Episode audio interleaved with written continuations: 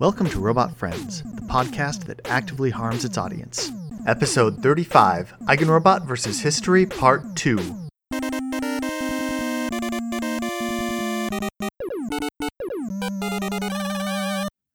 Hi, all. I am back once again with Abraham Ash of At History Courses and historycourses.com, where he, as you might expect, has history courses. Um, we we spoke last week maybe a couple of weeks ago, but I posted the episode last week, earlier this week. I don't know. I've got a kid. Time's fuzzy. Um, and and we're back. Last time we ended up speaking a lot about Orthodox Judaism and somewhat about history. And my expectation, although I mean no constraints, we could end up anywhere, is that this time we'll talk more about history directly. Um, how you doing today, Abraham? Very good, very good. Uh, thank you again for having me. It was a delight to be on last time, so really happy to be here again. Yeah, no, I, I mean, I could do this all day, right? So, um, and until my kids are old enough that I can just talk about stories from history with them until they ask me to stop. Um, I've got friends on the internet. Yeah, I can't really tell my wife all these things. So here, you know, sit on the internet, talk to another guy. Um, whoever's interested in hearing about history, that's what yeah. I'm here for. so, yeah, so that I mean, I, I feel like that's well, there are a couple of places to start. I think maybe the most natural one is how did you find yourself interested in history? Was there some really distinct moment where you just found yourself asking more and more questions about it or seeking it out? Or or was it gradual for you? So, I've actually thought back on this question many times to try and determine what was it that set off the spark uh, because at this point i'm practically an obsessive. Yeah. Um, so thinking back my earliest obsession and one that honestly still continues today was actually not history it was animals. Hmm. all kinds of animals. I still love animals. And i read everything i could get my hand on. I had these big encyclopedias of animals. Um, i had hundreds and hundreds of toy animals. I, I loved the zoo as always. Anytime we'd go on a, a, a, trip with my family, I'd always be begging for the zoo. Um, and that got me started on uh, certain nonfiction work, like encyclopedias. Mm-hmm. A big influence on me in general has been my grandfather. He passed away a few, you know, 10 years back maybe, but he had a very, very very big impact on my childhood. And I used to walk to his house because he lived around the block from us, and he had uh, the whole Britannica and World Book, like these nice leather bound volumes. And he used to yeah. let me borrow them. And I was the type of kid who actually sat and read through encyclopedias. Yep. it's it's really good. I I don't understand people who use them as a reference instead of a just like enormous set of things that you can learn. Like exactly. Systematically. Like open it up and see what there's. So I used I originally used these things. I had children's encyclopedias at home also that my parents got me. Um, and I used these things initially for animals. And at a certain point, I started getting really interested in all the history I found there. And I mean, I'm trying to think of what periods. I, also, I think it was good fiction stories that I read. You know, Robin Hood or Ivanhoe. Um, I'm trying to think of other examples. Yeah, Mutiny on board HMS Bounty, Last of the Mohicans. You know, these a lot of. I, I read a lot of classics. My parents got me a lot of older books to read. Yeah, and those books got me very you know involved or engaged in, in the subject matter and then i'd read more about them in the encyclopedia and it gradually grew and you know i mentioned last time how in my teenage years when i was in a boarding school i used to spend hours every single day just sitting in the library reading and that was exclusively history sometimes historical fiction but almost it was always history and it really just grew exponentially at that point. And uh, really, the way my interest still works.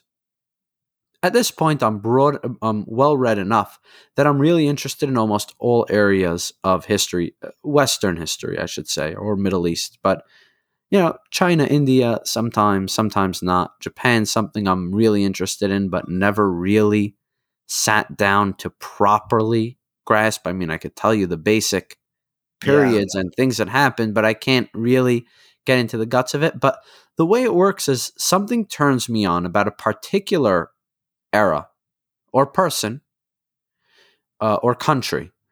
And then I get obsessed with it for a few months where I read everything and dive down to the nitty gritty to get to know every individual involved, every detail of that country or that time period. And and then eventually I move on and I retain most of the information which I read because I have a, a mental filing scheme which enables me to do that. I won't necessarily remember every date or every name offhand, but I'll know exactly where to look and and the basic structure. I just want to illustrate this because it could show you how mundane a trigger can be for me. Okay. A trigger. Yeah, a trigger to to get me involved in a particular oh, yeah. historical subject. Yes. So one of the historical areas I'm still extremely interested in is Ireland. And it wasn't like that for a very long time. I knew nothing of Ireland till I was about 15. When I was about 15, and people are going to laugh at this, I watched Titanic for the first time. uh-huh. And they had the music in third class in the party. You know, they yeah, had the yeah, I remember Gaelic that. Playing. I was like, well, I like this music. Okay, what type of music is it? I found that I Googled around. I found out this is Irish music. Nice. Okay. So I started listening to some Irish music. I, and then I start listening, I start hearing these folk songs. And I was interested in what they're talking about. And then I start hearing a lot. Yeah, the Irish love singing about losing wars. It's a, well, I mean, it's it's a big hobby of theirs. Um, I, you know, and I, I started learning about these things, and after eventually I watched a movie. Uh, Ken Loach and I don't like the man at all, but he made a great movie. It's called The Wind That Shakes the Barley. It's about the Irish War of Independence and then mm-hmm. the Irish Civil War. It's yeah. a great movie. If you're a history, if you're a fan of history, it's a great movie. Um, propaganda, but all good movies are propaganda. Uh, and I and I got really, really hooked after that. And then I started I read Tim Pat Coogan um, I, I, started reading about the IRA and about Ireland, and then back in time to Wolfe Tone. Uh, you know, I really, really, really got very passionately involved in it. For a long time, it was very IRA themed because I was only approaching it from one angle. That's mm-hmm. natural. Then eventually, I, I I broadened my range and matured a bit. So it was a less less rah rah, you know, up the IRA and, and a little more toned down and, and nuanced and recognizing the reality of both sides. Uh, but that's just an example of how one little thing, a trivial thing, can lead me down a rabbit hole and lead to a months or years long engagement with a particular area of history. Yeah. And and when with Ireland, did you I mean, it sounds like you went pretty deep into IRA stuff. Did you start in the 20th century and then work your way back? Or are you still pretty exclusively interested in 20th century Ireland? Right. So I started with uh, Easter Rising and Irish War of Independence. That that mm-hmm. was so 1916 to 1922. Mm-hmm. That was that was my area of focus, and I I knew everybody's name, or every major rebel's name and I knew I read their speeches. I really went the whole way. Um, after that, I moved back because I've always been interested in Tudor England. And the Elizabethan misadventures in Ireland, you know, with the Earl of Tyrone, uh, was a major part of her policy, but I never really got my head around it so long as I wasn't interested in Ireland. Once I got a better grasp of Ireland, its geography, its history, I was able to revisit the Elizabethan activities in Ireland and get a much, much more solid grasp of them. From there, I went forward to the English Civil Wars, which was also a major time, and back to the Anglo Normans. And, and then eventually I moved forward to the the the troubles. Um, okay. Troubles really the more modern, the closer to our day a history gets, the less I'm interested in it because the more it activates lizard brain. Yeah. It turns to politics. I, I think of it more as politics than as history. Yeah, it's you know it's interesting. You mentioned the you mentioned this um, the War of Independence and the Civil War. I actually became interested in that and never pursued it, but I made a footnote for myself to look into that as a consequence of it being featured in Preacher. There's an Irish vampire, and I think he has some role in the Irish Civil War. I think I, it might might have been another comic, but I realized I had no idea what they were talking about with with the Easter uprising and, and any of that, and I still don't. But that remains my like point of context for for the entire thing. And I mean, then you know, also everything with Cromwell and and with Elizabeth, you know, which I have a very hazy sense of. But it, it is kind of interesting when when you're learning about when you're learning about history, how it's very difficult to take these things in in isolation and once you hear about one thing you you almost need to connect it to everything else that's happening at the same period in time in order to really understand the context about what's going on and it's it's almost difficult to take it piecemeal at all you know like Yeah. you know so if you were to tell me that there was an uprising in oh i don't know in like the Tarim basin in 700 it would be very difficult to understand the significance of that without understanding everything else happening around it at least for me Absolutely. I, I always say that you need to know everything to know anything. And that's always the way I approach history. You need to know everything before you can even understand the individual components. You have to first take a very superficial skim of the whole picture and then rarefy it, rarefy it, get more and more deep into it. You can't just understand anything in isolation. A, a classic example let's say take uh, take Jamestown, the Virginia colony. hmm To really understand what's going on there, you need to know you need to really understand what was going on in the Spanish Main at the time.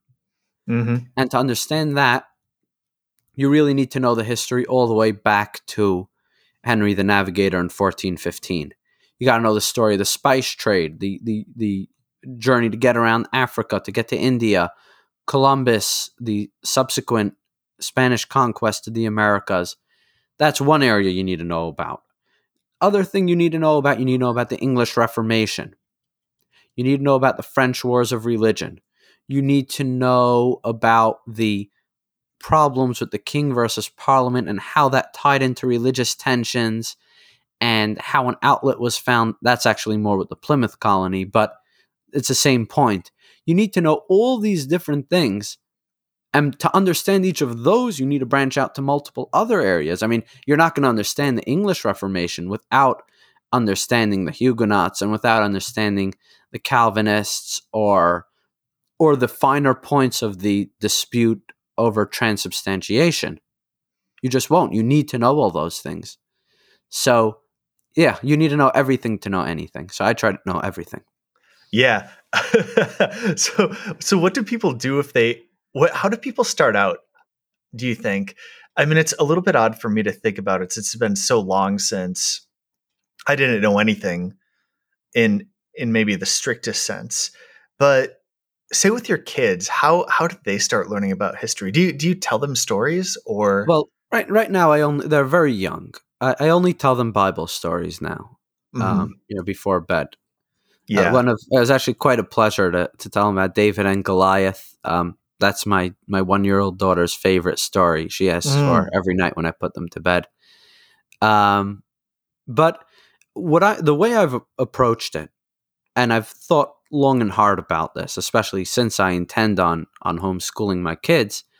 I think the best way to first get your feet wet in history is through myth, legend, colorful stories, movies, things not necessarily rooted in fact at all, just good stories that are yeah kind of based on what was going on. Uh, so let's say, for example, uh, Braveheart. is there's nothing historical about the movie. Nothing. It's totally ahistorical. But but it's a great starting point. It's a great starting point to, uh, you know, obviously you can't end at that point, but you need to just but at least you know now who Edward the First is and who William Wallace was, and a little bit about who Robert the Bruce was, and you you know there was a battle at Stirling Bridge. It kind of gave you an outline, and what's more is it gives you a face. Because now when you start reading about it, you have a face to connect it to. Actually, the way I, I first started learning about Italy in the 1500s, which was a critical arena of European history, but was through watching the Borgias.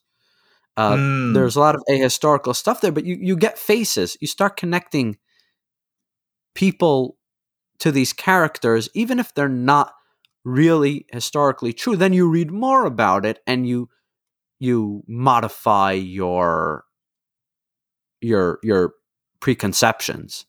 But it's a very good way to start. And with kids, you start with with stories, you know it's very easy i mean we talked about medieval last time medieval period is very easy to do this with these you know dramatic tales of chivalry and and yeah you know you don't need to tell them about what hanging drawing and quartering actually means but oh, I might though. no, that's actually uh, trust me. That's my approach. I uh, kids love it. Yeah, I, I you know, remember. You tell them yeah. about about Achilles dragging Hector around the walls of Troy. That's that's a big hit. Yeah, you know, kids kids love this stuff. I don't know about girls, boys love this stuff. Yeah, I uh, I remember when I was thirteen and I I was reading Durant, and I got to the part about Persian execution methods, and I read about scaphism. Oh, boy. and I I just I mean I just remember like sort of staring in the book like no way for for a solid minute, just just delighted that somebody would do something this horrible to somebody else. Yeah, we went to Ripley's, believe it or not, um, yeah. in Atlantic City. Uh, I don't remember how old I was. I must have been about ten, and they had the uh, Iron Maiden of Nuremberg. Mm. Mm-hmm. So with the spikes to poke. Now I found out much, much, much later that this particular uh, instrument was almost certainly not used in medieval Germany. But wow, yeah, my imagination was, went wild. You yeah, know, I was really disappointed to learn about that. Yeah, you know, it's it's one of those things you wish was true. I mean, the truth is, the Germans in the Middle Ages, even if they didn't use that, they were from the most brutal uh, areas in Europe. The you know the famous picture of the guy upside down getting sawed in half yeah, uh, the, the serrated saw. That that's that's the sort of thing that went down in medieval Germany, breaking people at the wheel. Yeah, it was a really brutal place. Uh, Germany. I mean, uh, you're German, but the Germans. Let's just say my vantage point of the German history is not a very uh, flowery one. Yeah, well, I mean, you know, it's interesting. Like, I, I have some, I have some you know, I my German heritage is at war. You know, I had I had some Jewish German ancestors, and I had some German, you know, um, Christian ancestors, and uh, it's I'm I'm glad people made up somewhere along the line. But yeah, I mean the it, and actually, you know, thinking thinking about the like gratuitous cruelty of history, it seems like a lot of that fuels Dan Carlin or or he's almost the the most purified form of this kind of I can't believe people did this school of history. You know, have you listened yeah. to his stuff? Yeah, he is. It, it's it's um, it's basically uh, voyeurism. Yeah, it's just, it's just you, It's like you can't take your eyes away. You can't stop listening to these absolutely horrific things that people are doing to other people. This it's like watching a train wreck. You just can't look away. Um, I find that I find that's true with me. My my thread on Twitter where I have all the historical facts it is full of those types of things. Actually, the first fact that I put in there was the way Edward II uh, was killed, at least according to tradition. Um, they didn't want to make any marks outside on his body, mm-hmm. so they inserted a funnel into one of his bodily cavities and then stuck a red hot poker through there and Oh, burned out his entrails. So yeah, I mean, okay, yeah, yeah, nice. You don't mention that on a date unless it's a very specific type of girl you're going out. I would absolutely mention that on a date. Depends what type. Depends what type. Yeah. Oh man. Yeah, okay, well, that's that's interesting. I mean it does I wonder I wonder if there is a kind of a maybe a gender gap in history as a consequence of this. You know, I remember or or at least a certain kind of gap in what sorts of things are studied. My my I don't know. The women women could have been. Women were often quite uh quite brutal.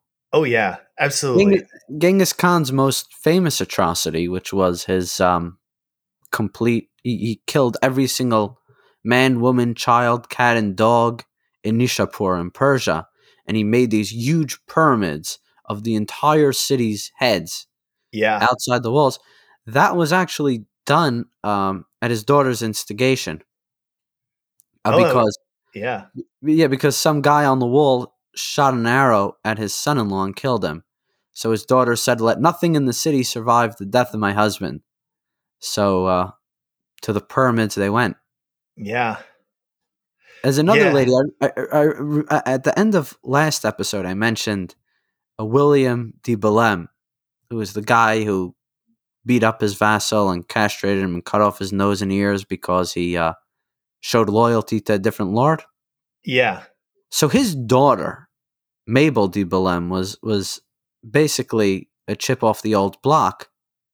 She ended up marrying uh, Robert de, uh, Roger Robert. I'm having a mental block. De Montgomery, who became one of the most prominent marcher lords on the Anglo-Welsh border. But she was also known for her cruelty.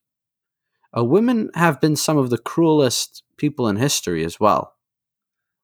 I feel like that's that's look the look that's not seen in the same way. But let's put it like this: if a man if a man is passionate and he does cruel things, when women are passionate, they, they most certainly can do cruel things.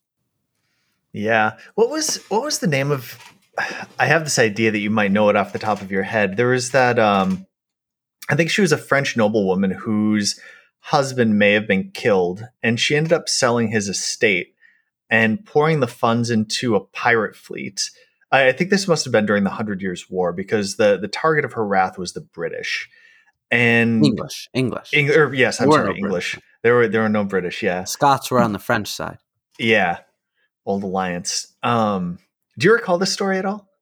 Yeah, I- I'll, I'll tell you the way I know of it. I'm pretty sure she's a character in, in one of Bernard Cornwell's historical fictions. I, I believe I've heard of this woman. I cannot recall exactly who she is, but yes, she was a wealthy woman. Her husband was killed, and she became a river pirate. Essentially, she. I mean, you could check her up. Uh, Um, yeah, here we go. Yeah, it's uh, Jeanne de Clisson, I think. Um, No, It- wait, De Clisson. They were Bretons. No, uh, okay. Well, oh, they were Bretons. Oh shit, yeah. Okay, so her husband was executed for treason by the French king, and she targeted French ships, slaughtering the. I'm really impressed that you knew that she was she was uh, from Brittany. Of course, ever who do, who doesn't? Yeah. well, me. It's, yeah, no, um, no. He just, basically that's actually interesting because she's very prominent in the in the the wars around the the French uh, succession. So her husband, her husband, uh, was one of the most prominent support. Basically, at the time, Brittany, the the Duke of Brittany died, and there was his what was it? There was his niece and maybe his granddaughter Uh huh. or something like that. I Yeah. don't remember the exact uh, uh, dynastic thing, but she took the side of the people who the English were backing.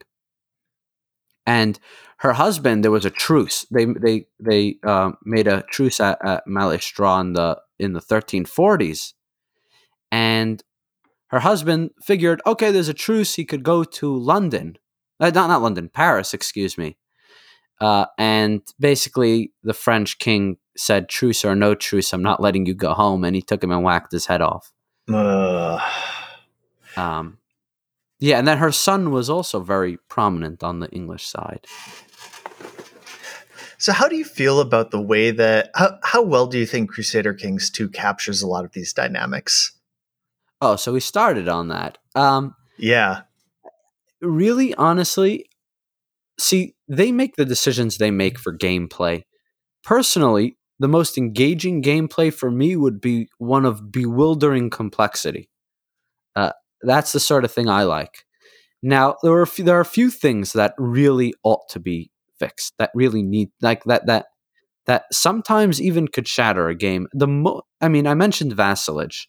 I'll Yeah. get back to that soon, but the Holy Roman Empire and Crusader Kings bugs me to no end because it's this massive it's the most powerful force in the world when in reality it was much more like europa universalis where y- you you're barely able to raise an army. Hmm it was it was really it was pulling teeth.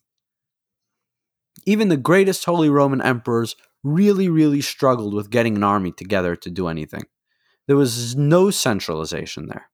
But in crusader kings it's like this massive leviathan that yeah, Yeah. It's why I like the earlier starts, but then the earlier starts the map gets so crazy I can't I can't deal with that. So- oh yeah, An issue. It's an issue it's a tension I have. I usually just ignore it.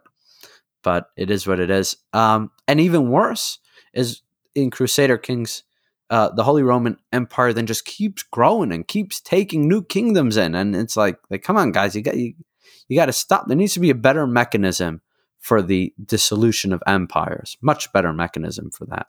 yeah. Once once you get an empire set up, it's very hard to disintegrate. I mean, you no, know, it's very hard to keep integrated. uh, what in the game or in real I life? think, uh, no, in the game, right? In real life, it was almost impossible to hold together. In the game, it's almost impossible for it to break. Yeah, I mean, like once once I get empire, it's it's all over for It's everyone. yeah, you, know, may as well end up. Usually, what I end up doing then is turning into a complete raving lunatic, so they depose me and I become a count again. That's that's the way to keep some immersion. But anyway, so that's one thing. The one thing I'd love to see with vassals, I'd love to see more and more options. They they started doing this in in Crusader Kings three. I'd love to see it go more, but I'd love to see lordship tied to estates and territories rather than people. Like I Mm. mentioned this at last time. yeah, yeah. I'd also want to see a sliding point of authority over the estates where at the lower levels they actually don't show up as part of your realm. They're autonomous vassals and they're for all intents and purposes independent even if they're giving you homage. yeah. That would be a very very nice thing to see. And the last thing that bugs me is probably the change they made with Crusader Kings 2 and 3. In 2, when you raised your armies, they popped up everywhere and you had to micromanage and gather them from who knows where and get them all together. In 3, they'll pop up in one place. And that's very ahistorical. Historically, it was a logistical nightmare to get your armies together. Yeah. And I love logistical nightmares. Like that's what I live for. That's what that's what I want these games to have. Yeah, yeah, it's it's interesting you mentioned that specifically because I mean in in CK2, especially, you know, once again when I got to Empire, I would very deliberately pass out territories and and you know, county levels far overseas. So, you know, say I, say I was playing as Sicily as I often did and I controlled territory in oh gosh, I don't know, Persia or or Mongolia. I, I usually would have um, Just one free the, him. I just Huh? free him. Oh, I didn't. So I whenever I got a so say when I wanted to have a large number of armies available to raise to go and fight China, you know, you, you can't move armies across that that expansive steppe because of the supply limits. So I would I would have a couple of very large um, you know, viceroys. And then what I would do is I would give each of them a territory surrounding the spawn point for the Chinese army. And then I could raise their levies in that specific territory. And it would give me, you know, the levies for, say, Andalusia. All of them popped up in a single location. It was quite cheap. But I never gamed the system that way. I never realized you could even do that. Yeah.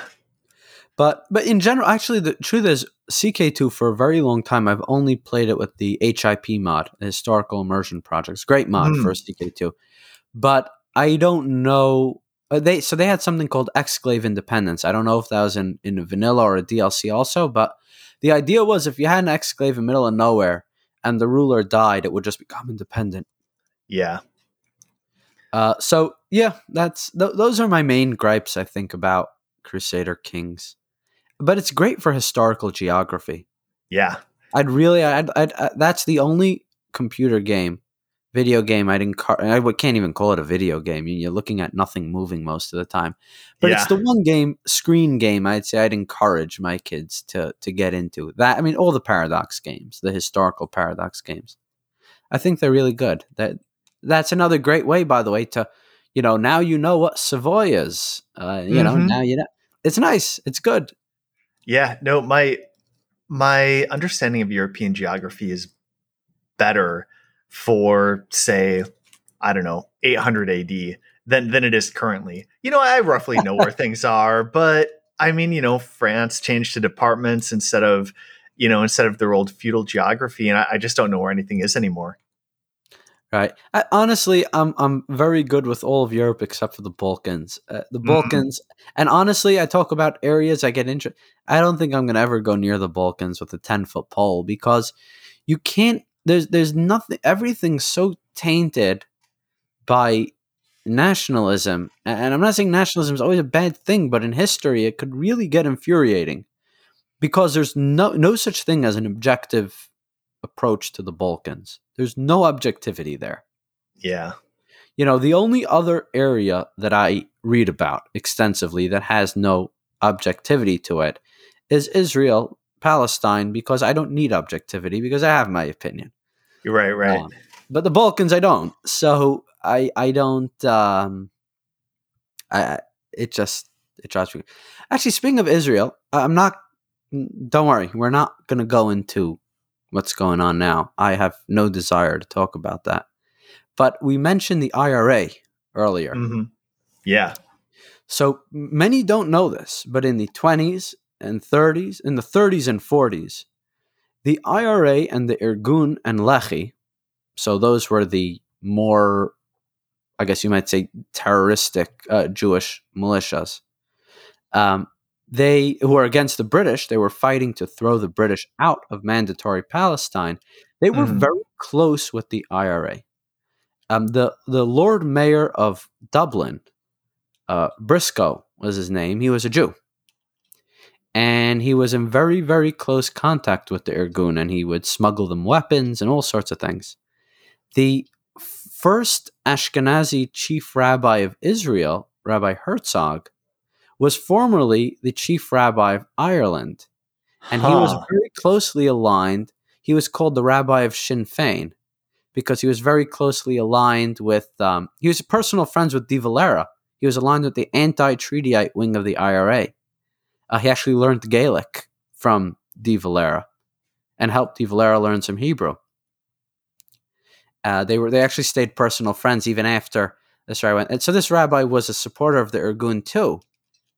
Uh, so there were these really really close ties, which is crazy now because now the IRA, still being a marginalized group, you know, on, on the periphery of, of society, they made Yeah. common cause with the PLO in the seventies, I guess. Um, and now, like in, in Ulster, by a soccer match, you'll have the the Irish nationalists waving Palestinian flags and the Unionists waving Israeli flags, which is a very Seriously? yeah yeah it's a really oh God. a proxy thing there. Um, Irish republicanism has become very closely identified with the Palestinians, and unionism with the Israelis, and it's a total, total 180 from what it was historically. So that's just a little a a fascinating aside. I figured I'd, I'd just stick in once we're talking about the Irgun. Yeah. Okay. So this, this I think leads to another question that I have, with at least sort of indirectly.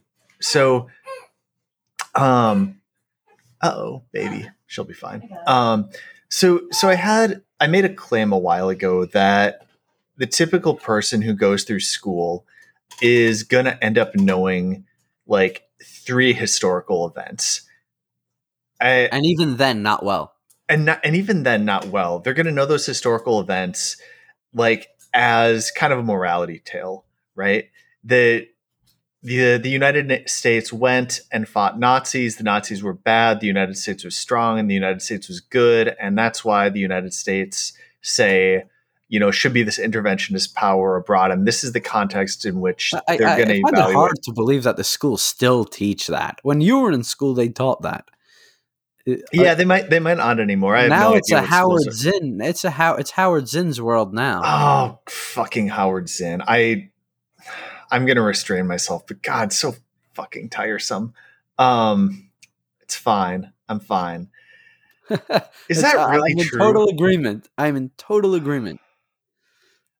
I just what a. I mean, like you know the the old story that I just mentioned is is tiresome in its own way, but Howard Zinn. I mean, it's like going from a like just because a critique is correct in some ways doesn't make it more correct than what Here we are. I mean, what is 1619 Project if not an extension of Howard Zinn?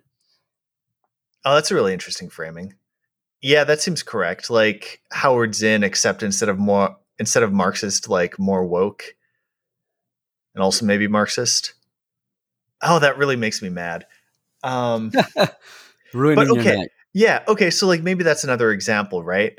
like suppose that you you learn all about history uh, via the 1619 project or like american history and now you're now your sort of understanding of what america is broadly is the united states is a terrible colonial power that exists to oppress black people and so like how do you how how do you think history should be taught or even could be taught to the masses with with this kind of outcome just being taken for granted or inevitable.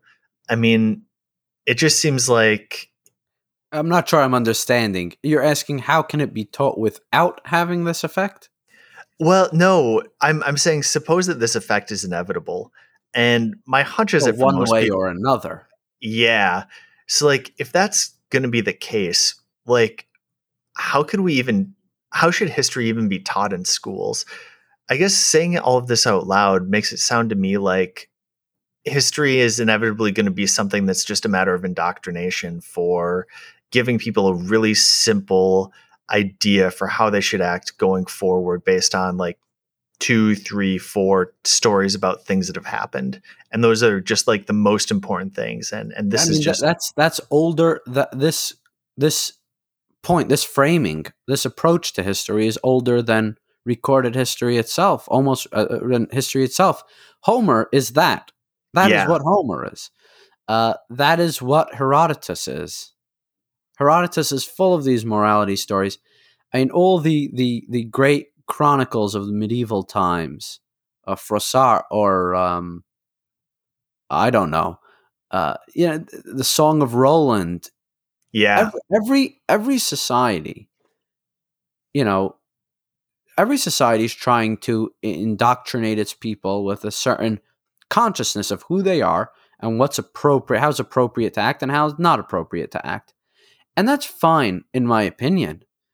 Um, that's a fine way to teach it to them. And not everyone's interested in in in uh, going really in depth and you know as much as we are, but society has an interest in people having a basic sense of of a shared identity. And that has to do with a shared origin story. You need an origin story for an identity. America has a lot of these myths, one way or another. I mean, if you look at what was being taught at the turn of the 20th century, it was just as much indoctrination as the 1619 project is, except that the falsehoods skewed towards things that I would say are actually more valuable and more beneficial for society. Think, uh, you know, uh, Washington Irving type of history. Yeah. George Washington and the cherry tree, or the drunk Trent- Hessians at Trenton, which never happened. They weren't drunk.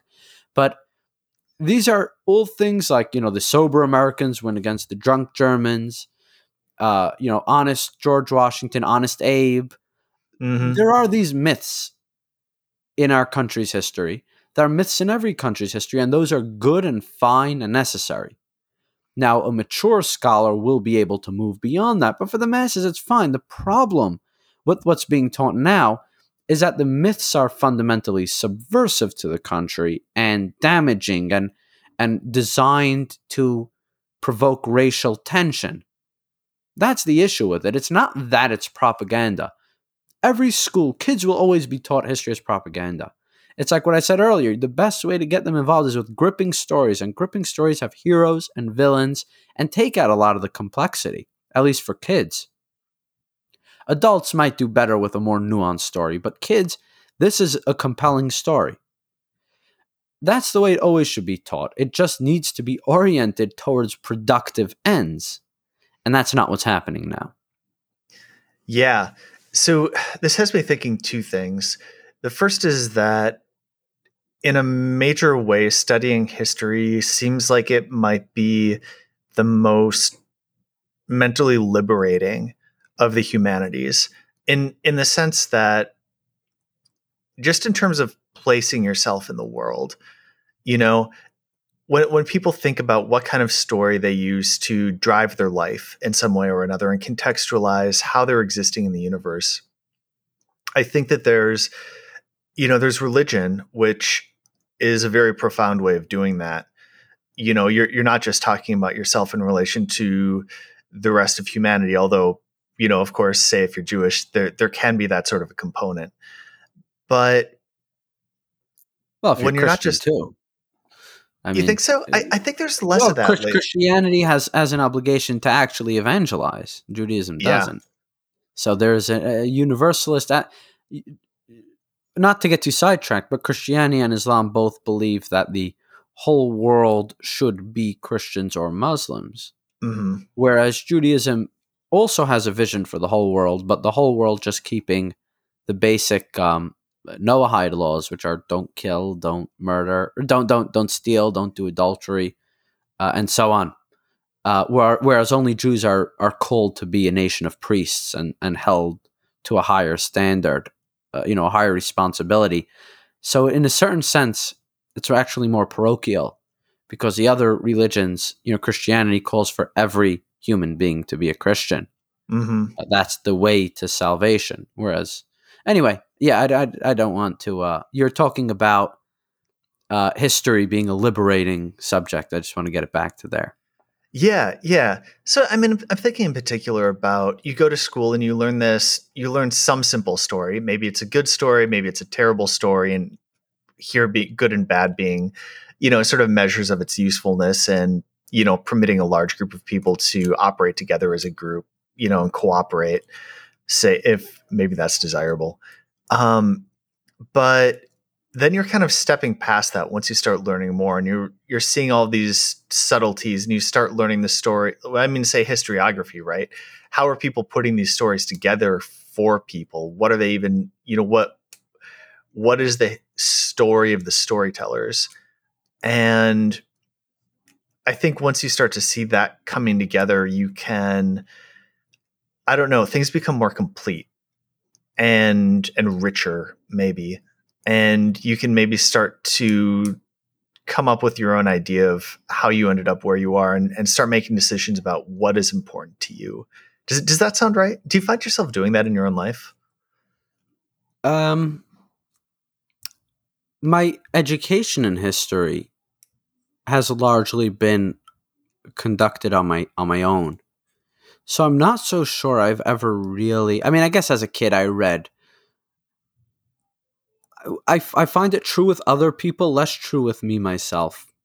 yeah Um, I guess because, yeah, I am breaking out of certain paradigms I grew up with, and I, I always am, but, but in a less meaningful sense than someone who really just grew up for, you know, spent their formative years being really ignorant of history.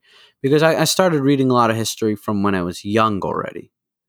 And so society at large's view of history, and I got it from a wide variety of sources. So it wasn't all pushing one agenda. Yeah. So I never really found myself so trapped into a paradigm, if that makes sense. Yeah, it does. And I'm thinking a little bit here too about, and and I want to talk more about Chinese history. So if if you're willing to do that, or, or talk about how we can't talk about Chinese history, um, they're just very touchy. What could you say? Yeah, yeah. Well, I mean, so I've been listening to a, a very long podcast um, uh, on on the history of China. I think it's somewhere in the Ming Dynasty right now, and I guess there are two. One one thing that was salient when you know the author was discussing things was that he noted fairly often throughout the podcast that as it's currently being taught, a lot of Chinese history has been reinterpreted by the Communist Party. And and they're doing the thing where, you know, they're they're looking for a single story to tell in history. And um you know, so so so they'll try and cast specific people as nationalist characters, which of course, you know, everybody in history does, right? Or they'll try and say say the first Ming emperor was, you know, basically a peasant, like an absolute peasant. And well, look at our own revolution. You see the same nonsense going on there.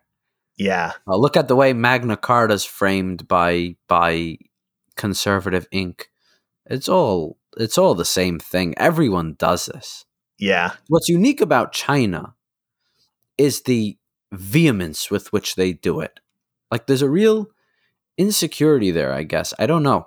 I I think what it comes from is that there's a dissonance because they're used to thinking of themselves as the mightiest you know all foreigners are barbarians and beneath them and mm-hmm. owe allegiance to the heavenly emperor.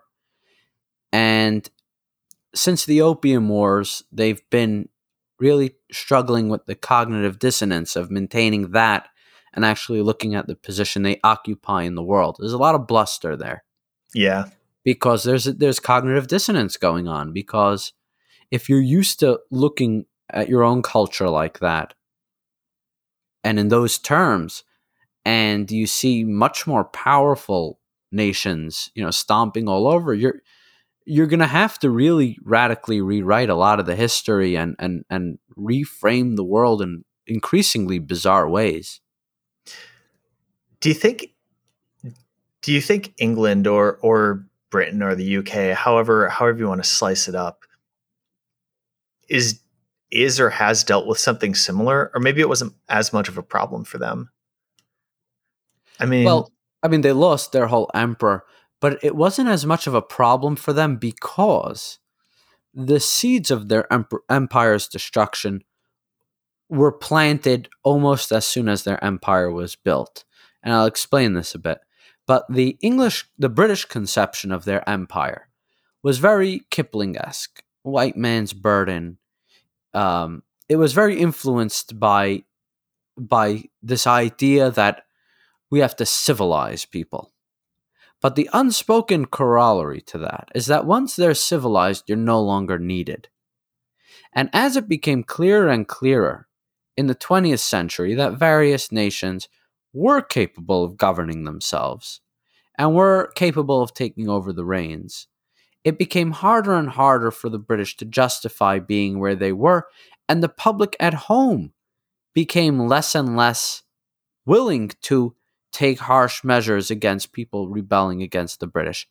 Begin, Menachem Begin, actually writes this in his mem- memoir, The Revolt, he writes that the strategy of the Irgun was basically they knew they're living in a glass house and the whole world is looking in. And they can do what they want to the British soldiers. And then when Britain retaliates, Britain can't retaliate too much at the risk of alienating its own people. In a certain sense, it actually mirrors what the Palestinians are trying to do now. Mm-hmm. But the idea being that in India, Gandhi was a genius at recognizing this. But the subjects of the British Empire recognized this fatal flaw in the British imperial mindset, uh, which is that if you can demonstrate your humanity and your, your civility and your ability to govern yourself, then you're going to fatally undermine the moral case that the British Empire makes for its own existence. So the British people were kind of prepped by that, and their own logic led them to eventually not be all that opposed to the independence of their former subjects.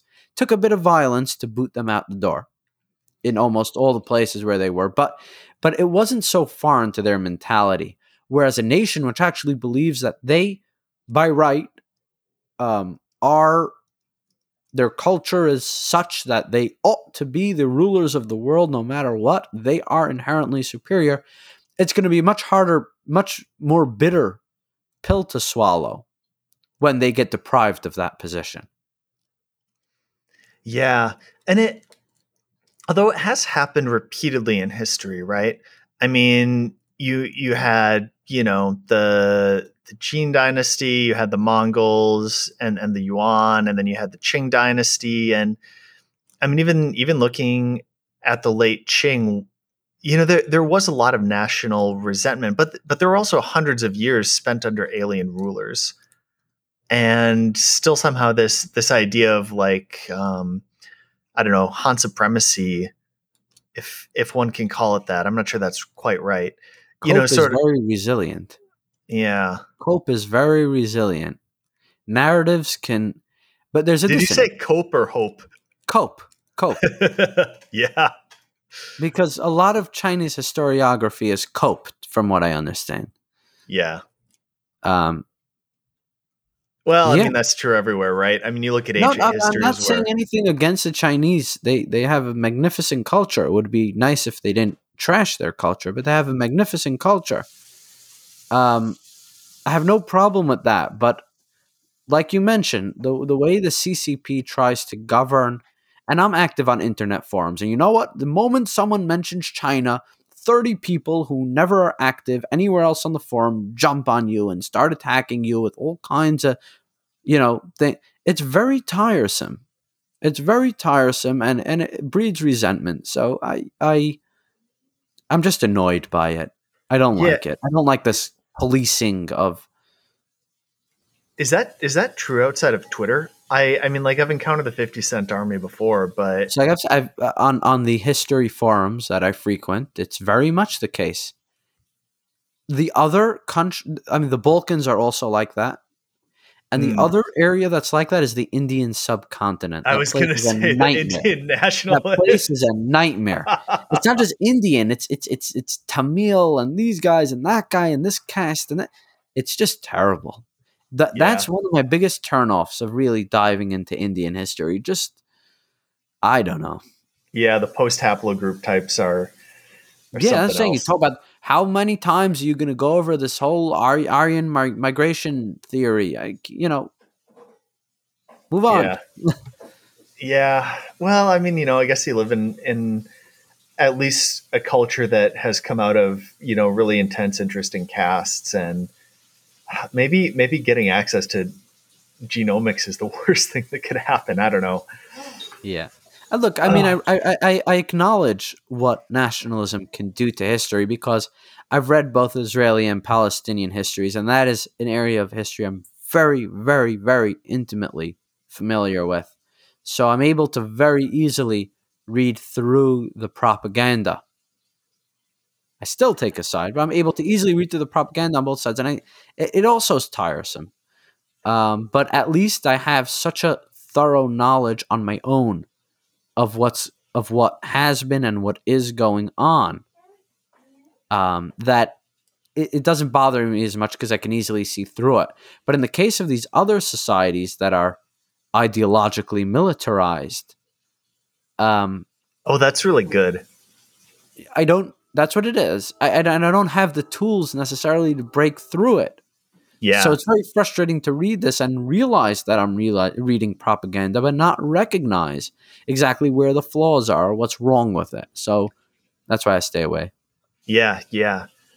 Um, have you? I, I guess touching on on the subcontinent a bit. A few years ago, I read. Is it David Reich? Um, Who we are and how we got here. Have you encountered that? I have not. No.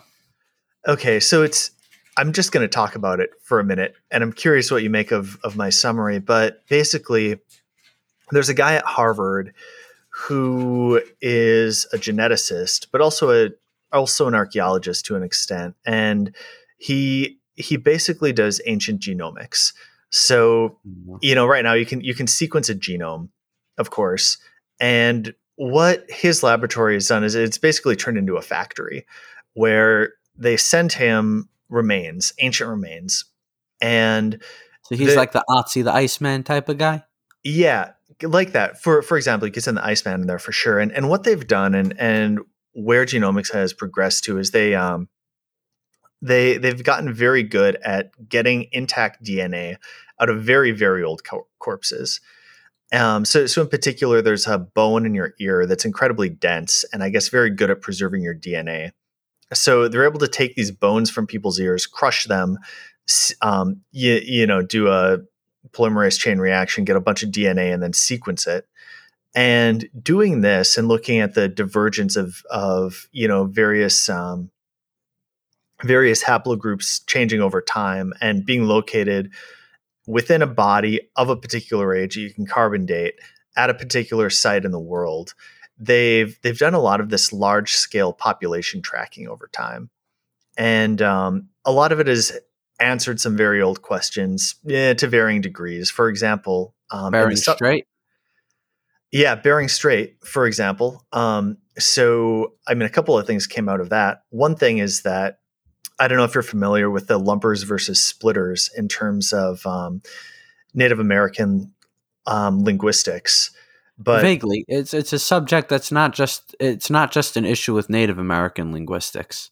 yeah, It's it, it applies to a lot of uh, linguistic groups.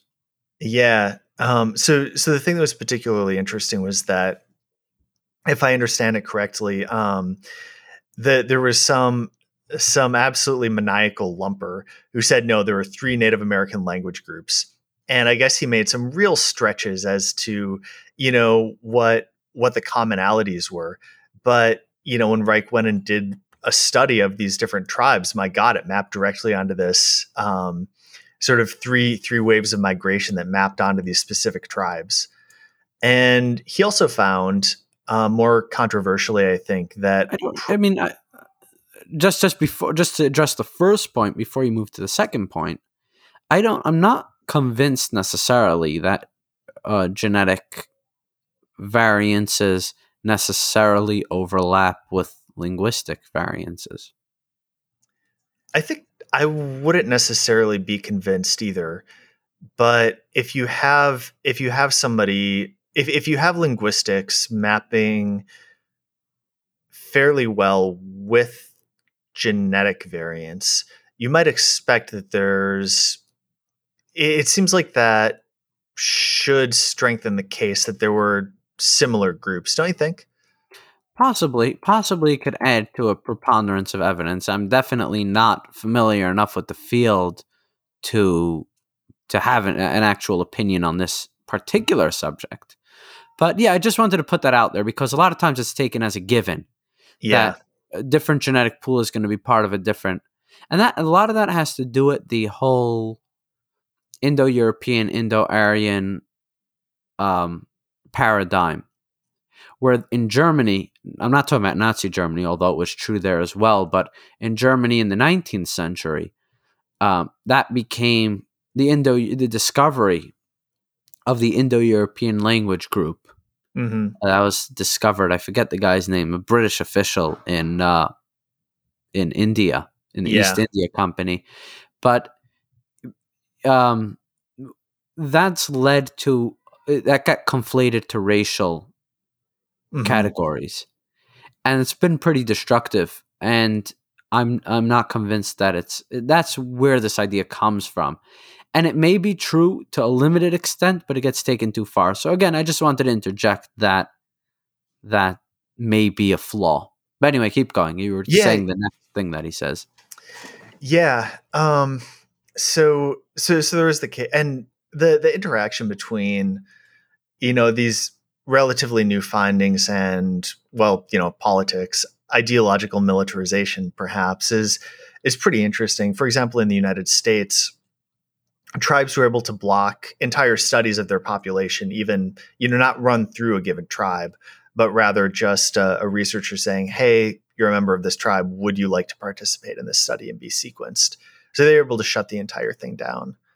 Um, and I think sort of of of similar interest is you know there is this idea of the the indo-aryans you know the, the question of their origin did they come out of yeah, indo-aryan went out of fashion did it is oh now no indo-european the, is it now indo-european yeah we don't like aryan anymore right and oh and i think i think uh, reich actually moved further the guy's name is reich um, yeah i was thinking that i know um he he actually I think he settled on a name like Yamnaya or something like that. What? Yeah, Yamnaya. Okay. Yeah. All right. I Whatever mean, it's like your boat. I mean, like moving further away from it, great, fine, whatever, whatever you like. Yeah, it could get tendentious. I was, I was talking tongue in cheek. Yeah. Um. So they they went and they did, I, I guess, a number of studies in in India, which has very interesting genetic variants across across its various groups in in a lot of ways. But you know, one of them in particular was that um, they tended to share Y haplogroups or, or, you know, like Y chromosomes or um, were, were fairly closely related with a lot of populations across, say, Europe. But then their maternal DNA via um, via ribosomes was, you know, basically, or not mit- not ribosomes, but mitochondria was was basically more or less mapping on to, it was more or less isolated from Europe, which, you know, sort of seemed to indicate that probably there was a very large invasion of India, which sort of, I mean, basically contradicts this idea that um, Indo Europeans originated in India specifically. Yeah, yeah, that they originated there. I, again, I'm not holding in the scholarship because it's one of the areas I, I, try to avoid. But my understanding yeah. is that my under my limited understanding is that there seems to be more evidence that the Aryans moved in than that they moved out. Yeah. But I'm curious about one thing. You're talking about mapping these things out on Native Americans, and I'm not as familiar with the Plains Indians and the uh, South Southwestern Indians, but the Eastern Woodland Indians. I, I feel like it's an exercise in futility to try to map out their uh, haplogroups and so on because uh, they p- very frequently practiced adoption into the tribe. Mm-hmm. When when the Iroquoian tribes, for example, would defeat an enemy in battle and they captured an enemy, so let's say they lost thirty warriors, thirty braves, so they they'd have thirty of their prisoners who there'd be a choice. The family of the killed would have a choice. They can either adopt them into the tribe as a replacement for the person who was killed, or they can be ritually tortured to death. Uh, generally, through sticking flaming splinters into their skin. It lasted a few days. It was what it was a choice. A the family, the family of the the yeah. So so there was so there was a lot of cross pollination to be crude, I guess, you know, between different tribes. I'd imagine. Um, war was a, a, pretty constant state of life among the woodland Indians. You know, as much as the uh, noble, savage people t- like to make it as though everything was an idyllic paradise before the Europeans came, they had no problem brutalizing one another before the Europeans came and brutalized them. Yeah. Yeah, no, I think I think the strokes that the author was trying to to paint in this book were much broader than that and didn't um, didn't focus on specific regions of North America, but were more related to the Bering Strait and the number of crossings. I know just because the linguistic aspect, yeah, um, is what spoke to me. Because, I mean, I don't know again what his framework is, but there are the Algonquian tribes, there are the Iroquoian tribes. Those are the two major groups mm-hmm. among the Eastern Woodland Indians.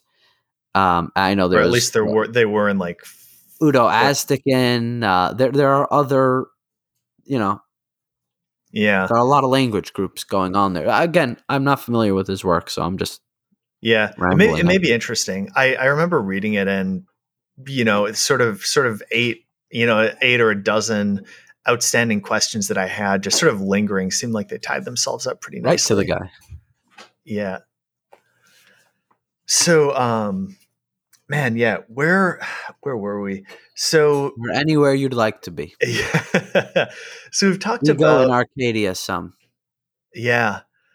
So, I mean, you know, we've talked about sort of. I really like that ideological militarization, and we've talked about teaching the kids, and we've talked about, you know, how how we've got it gotten started on history, and I guess I touched on this idea of history that that I have as being sort of um, liberating, and I guess going back to that and, and settling on that a bit, what what is learning a lot about history meant for you? Like, what what have you taken away from it? Well, we we talked about this a bit last time. Um, I, I would say the the most broadly applicable thing I've taken away is the understanding that different societies require different arrangements politically, culturally, in almost every respect. And not everything, you know, we got into this, we started talking about American universalism, but not everything's universal. Most things are not universal. Culture, politics, the only thing that might be universal that one can have a case to say is universal is religion. You know, because you believe that all of humanity is bound by something, but all other aspects are completely tied down to uh, your mode of production, your your physical state, your geographical location, uh, who your neighbors are, uh, your geopolitical status, uh, the economic situation of your citizens. All those things are going to inform what type of government you have, what type of society you have. And again, it makes one broadly tolerant of the options and, and you don't take anything for granted or assume that any particular political philosophy is inherently superior, except in the narrow sense that you could believe it's superior for this particular society in this particular point of time to have this ideology. Do you think it might make you more hostile? It seems like it might make you more hostile to specific ideologies or, or specific, I don't know, trains of thought. To Like- universal claims. To Yeah. universal claims. Okay. It makes me more open to ideas and a lot less open to the claim that this is the best way to run a human society, which is what all the philosophers go on and on and on about. Uh, all the political philosophers in history. They're always trying to come out with the ideal human society. And this is one thing I have a lot of issues with Burke, but Burke is absolutely correct in his understanding of a society as building on its past and towards its future. And that the rights of any given people are based on their ancient traditions. You, you can't just. I mean, look, we went in the Middle East. We tried um, giving them, quote unquote, the best form of government in the world freedom, TM. It did not work by any stretch. It totally didn't work. And it didn't work because large segments of the population were unwilling to take it. And there's no reason why they necessarily should have been willing to take it. Uh, people don't recognize how long it took and how, how, how was millennia of tradition which led to our democracies being what they are today. And I'm not even saying this in a Whiggish sense of that we're evolving and getting superior, but it, what we have is based on a bedrock. I mean, you go back, the development of Parliament from the uh, model Parliament of 1295 till now is, again, we're talking about uh, 700, 700, over 700 years of history. And then before that, there was the Magnum Concilium, the Great Council. Before that, uh, the Whigs like to say there was the Witan, which was the Anglo Saxon Council, but that's as the Whigs like to do, a, a falsification of history. But there was still the the every the Anglo Saxons did have a sense of consent of the governed, uh, and that came from old German tribal law.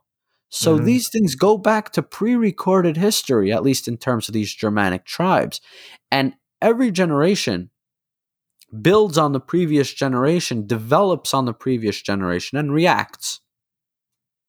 We also have the Norman influence, which came over, which mm-hmm. came via uh, the Scandinavians and the Franks. Uh, so there's so many fusions. They're all almost all Germanic. I mean, you're talking about Frankish influence. You're talking about Norse influence.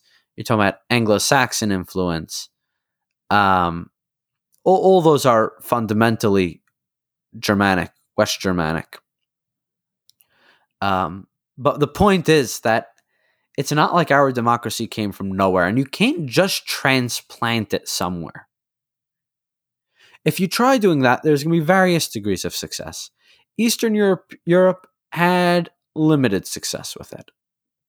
Uh, other countries really never got the hang of it because you can't just form or artificially form a system of government without it being rooted in culture and tradition. And a lot of that's subliminal and develops over millennia. You can't just artificially make systems of government or make society. You can't just form a society by fiat. It doesn't work. What do you think of the democracies in Germany and Japan? And like, what do you think went right there? To the extent you think those are a good thing. Well, I have a I have a better I have a better sense of what I don't like about German democracy. Um, it's it's hard to say about democracy, their democracy as as their political structure. I don't think that's the problem with German society. The problem with Germany is its location in Europe. It the problem with Germany is it's full of Germans. Yes, to paraphrase Braveheart again. um, uh, yeah, but no, the issue is really Germany's expansionism has always been, in my opinion, the result of it being right in the center of Europe, right where it is. Um, it's at once able to expand in every direction and it needs to expand in every direction because the outlets, whether it's the sea, the channel, the Adriatic, wherever Germany's going to try to be going to, uh, is an access point to a different region of the world in terms of trade or culture. And it's only natural for them to try to expand. So they probably shouldn't have reunified Germany. Do you, Japan, I don't honestly how Japan became the democracy they became. It's honestly intrigues me. I don't know enough about Japanese history to actually have a strong opinion on it. It's it's it's spectacular to me. I told you, Japanese history is one of these things I, that that I really want to get into, and I just never had the time. Yeah. At one time, I started dealing with the uh, Tokugawa shogunate, uh, which was very interesting, but I never really had the time for a sustained study. Probably because the language is so foreign to me. I, I, I yeah. I'm familiar. I'm familiar with Spanish and French, with the Romance languages and with the Germanic languages. So those histories, which is what we tend to call Western history, um, they've been much easier for me to to get my head around. Japan is so foreign of a of a culture to me and like I said, I, I when I learn history, I try to learn everything I can, and I need to understand a, a broad amount of background to feel as though I have a proper grip. I'm very perfectionist, mm-hmm. and it's a flaw of mine that if I feel I can't do something perfectly, I don't do it at all. Yeah. Um. So that's why I've never really gotten to Japan.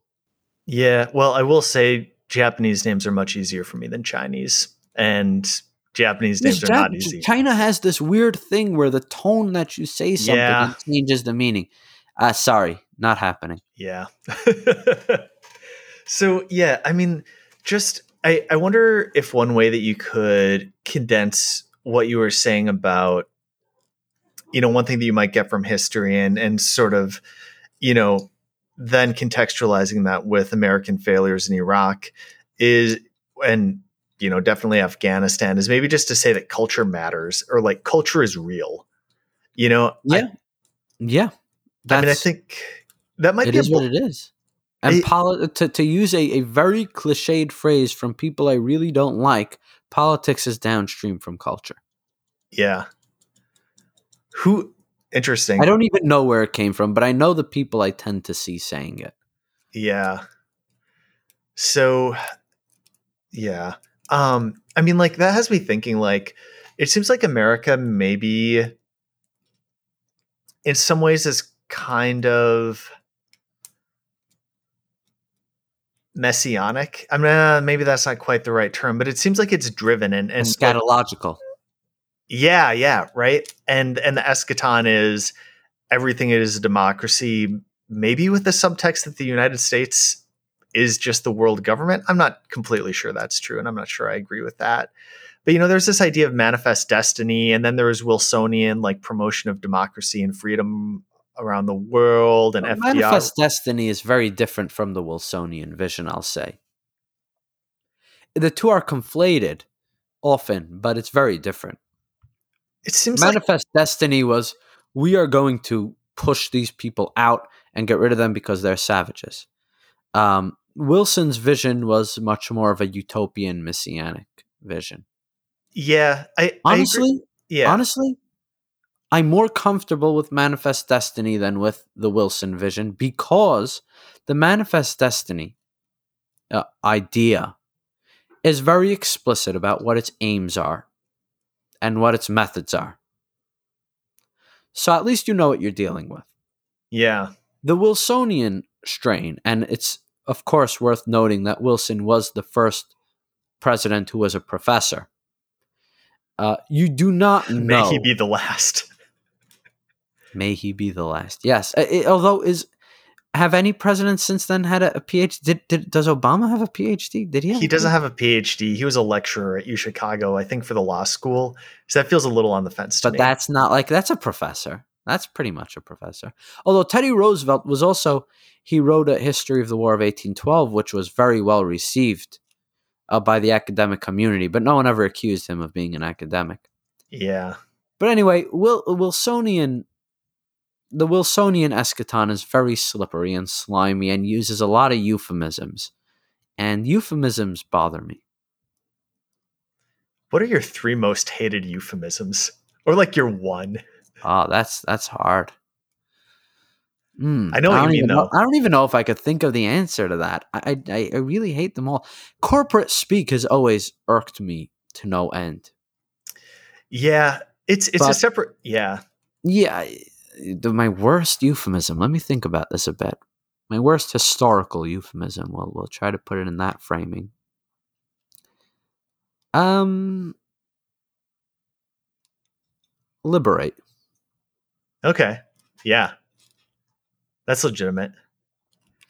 I settled on for for myself, I settled on acts of genocide. Well, cultural gen. Oh, cultural genocide. That's Cultural- a bad one.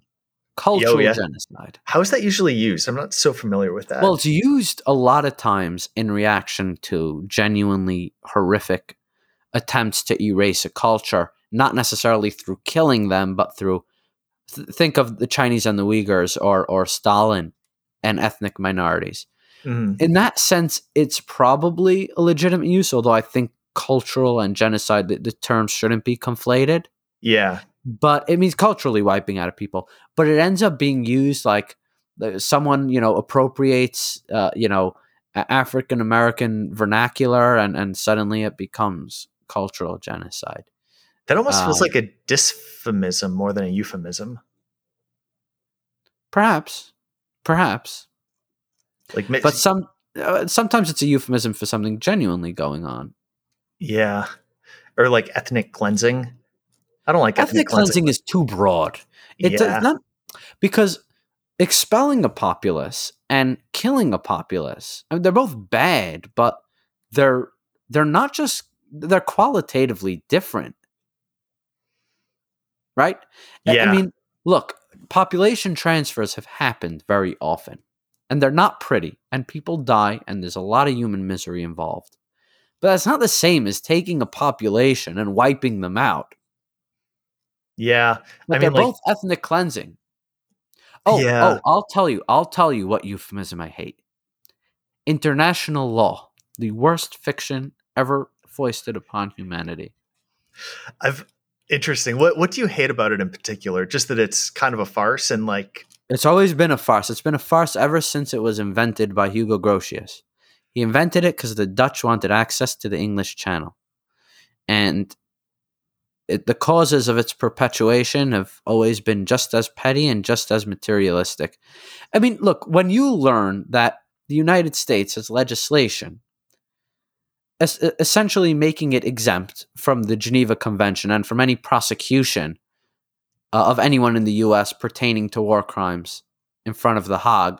And you come to realize that when pe countries like the US talk about war crimes, they just mean when other people do it or when people they Oh, don't yeah. like do it. sure, It's totally, and I'm not even talking about, you know, firestorms and World War II. I'm talking about even now, you know, all the talk right now. If a U.S. officer uh, commits a war crime, by law, he cannot be extradited to The Hague by U.S. law. So when the U.S. talks about international law or about war crimes, which every army has always done in the history of war, it's just a bludgeon to use against its enemies. And the same goes for when the US's enemies talk about war crimes of US allies.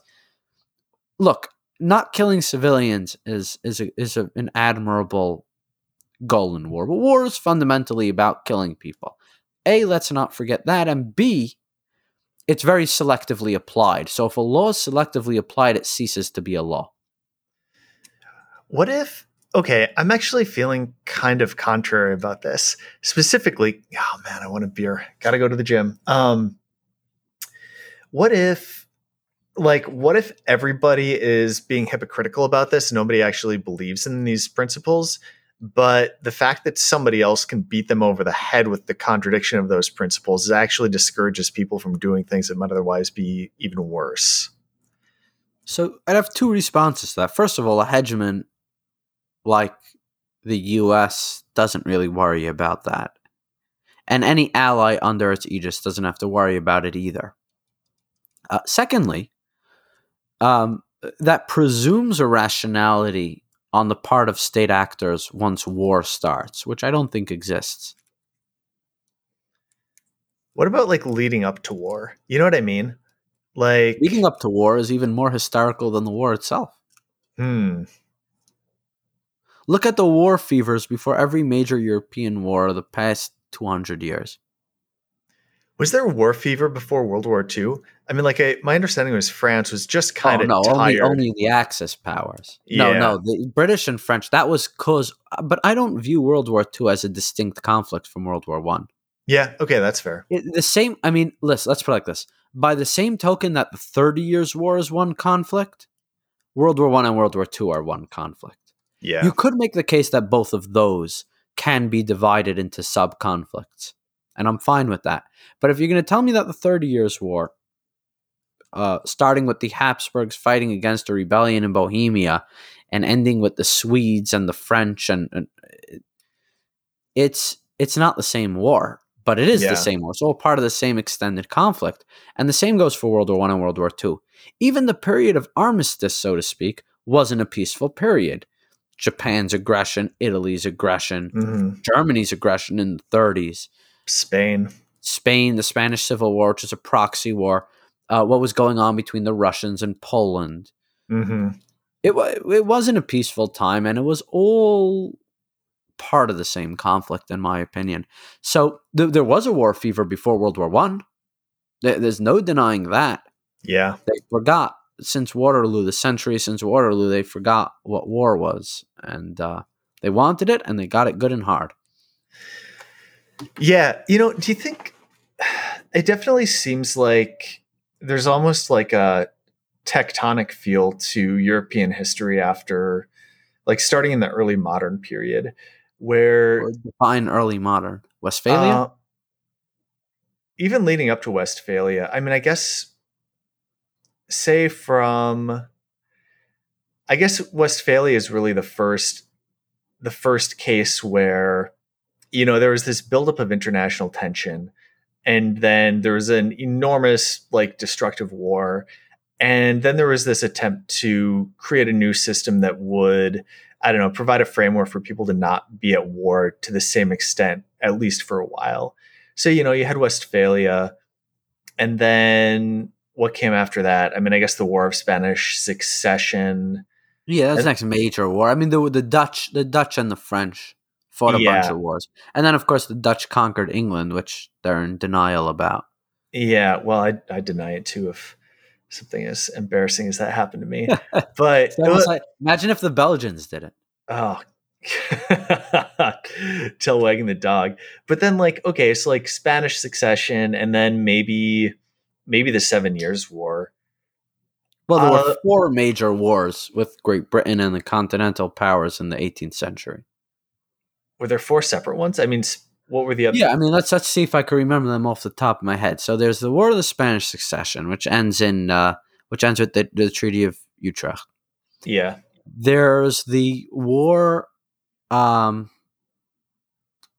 there's there's the War of Jenkins' Ear as it is in American history. Yeah, I'm pretty sure that was the peace of of Aix Chapelle. That sounds right. I, I placed um, that later in history, but that's that's that seems correct. That was fairly the, minor, wasn't it? Uh, well, it was, it was, and there was War of Austrian Succession. Yeah. Oh, right, Austrian. Mm-hmm. So that's a big deal. Um, there was also then there was the Seven Years' War, which was a, a titanic struggle. Yeah. And then the Revolution, which had a European theater as well. And then there were also wars between uh, Austria, uh, between uh, uh, Prussia and its neighbors. Yeah. So, independent of, of Great Britain, or Prussia was involved in almost all the wars. Uh, but anyway, so you're talking. I, I, I want to hear how you're developing this. Uh, this yeah, concept. yeah. Well, it, it, it feels like there are maybe maybe you could maybe you could think of them sort of in the same light that you have um, with Thomas Kuhn, where you have uh, where where you know he he demarcates revolutionary science versus normal science, where you have wars about or where where you have you know science arguing and developing a, an overall framework for how to understand the world and and how to yeah, I, I, guess just frame all all of the information that that a given field or science generally takes in, and then you have normal science where you're you're sort of filling in. I'm not exactly coloring coloring in the blanks, but you have a general understanding about what's happening in a system, and you're just trying to figure out the particulars. And I wonder if you could sort of think of a lot of these wars as either you know, resolving a major systemic sort of a major conflict about what exactly the structure of Europe is going to be versus sort of just smaller fights around the edges to gain power over some rival or another or to you know solve some dispute or another but not to actually upend the apple cart entirely so yeah i mean in the early modern period uh, the, the the Reformation was the big issue, and the question yeah. of religion of Europe was at stake. I would say Westphalia is not your first example. Uh, the Edict of Nantes, the end yeah. of the French wars of religion, is really where you first have this idea where okay, the Huguenots are going to be granted um, certain rights, at least temporarily, uh, till they got powerful enough to revoke those. But right. Huguenots are going to be granted certain rights uh, Henry of Navarre did this sham conversion to Catholicism just to satisfy, uh, you know, the fundamental laws of France, and everyone was too exhausted, so they settled down. That's kind of what happened in Westphalia too, where everyone was too exhausted from the Thirty Years' War. I mean, we're talking about Germany lost like forty percent of its population. Yeah, uh, during that war, it was a, it was a horrible war, everyone was so exhausted and bankrupt that they just said, you know what? Whoever the local guy is, that's what the religion is. And and we're all just gonna gonna deal with it. And that upended that effectively spells the end of the Counter Reformation, so far as I'm concerned, because there's no more reasonable hope of overturning Protestantism on the continent. Mm-hmm. Realistically, it was probably this way before, but that was the recognition of it. You know, uh, you know what the ruler is. That's the religion, and and, and that kind of spelled the end of the old paradigm. The other thing that Westphalia introduced um, was the concept of balance of powers, and balance of powers is obviously a a, a premise in medieval um, diplomacy as well. It's very intuitive. If someone's getting too powerful, you gang up. Mm-hmm. But for to actually be institutionalized and actually expressed in those terms is a post Westphalian thing. Yeah. So I don't know. I guess I guess I'm almost I tend not to develop ideas in gory detail and write essays about them. I tend just to have ideas. This is a little bit to me sort of sort of in the same way that you might look at the American party system, right? Or or the series of American party systems. So, you know, you, you have your first party system with I mean basically what just the Federalists, right? And and, and sort of the the Washington regime, and then the second party system that oh, started. the Jeffersonians were quite active during yeah. Washington's uh, term. I mean, the whole uh, the letters uh, yeah. concerning the French Revolution, both sides were accusing the other one of of seeking to overthrow the republic. So it was pretty. There was uh, p- partisan politics were as nasty then as they are now. Yeah, but I mean, like just just sort of the dominant players and the themes that they kept hitting in major elections, right? So so Jefferson won in something not exactly like a blowout. When when did the second party system start? Was that with Jefferson or was that with Jackson? Jackson. With Jackson, Jackson. the whole thing disintegrated. Right. And, and, Jackson, well, Jackson kind of blew it up too, but yeah, uh, he he Jackson's the one who actually created the modern the, the party as we know it.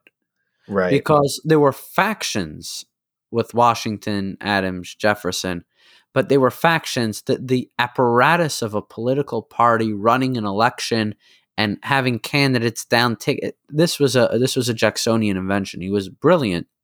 His genius was in institutionalizing election campaigns.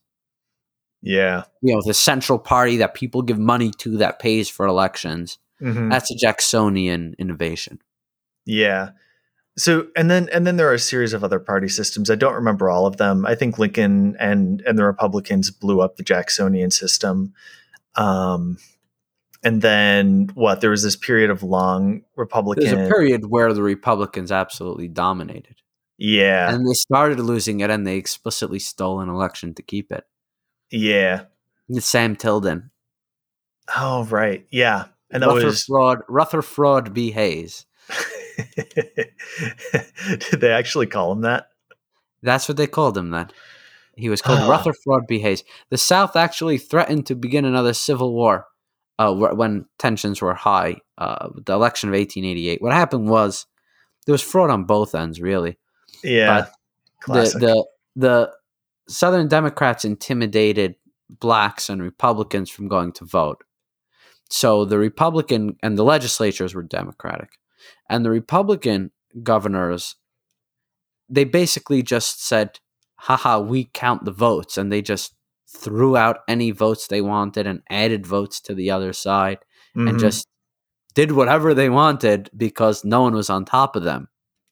And they sent competing slates. And then there was a case of in, in Oregon, um, one guy died. And, and then there was a question of who should be nominated to replace him.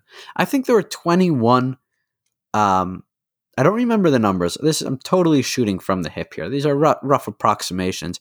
I think there were 21 um, votes in the electoral college up for grabs in I'm going to say four or five states, mm. and there was a margin of maybe six, five, very low, and the, there was a made that was the biggest constitutional crisis uh, the country ever had, other than the Civil War, in my opinion.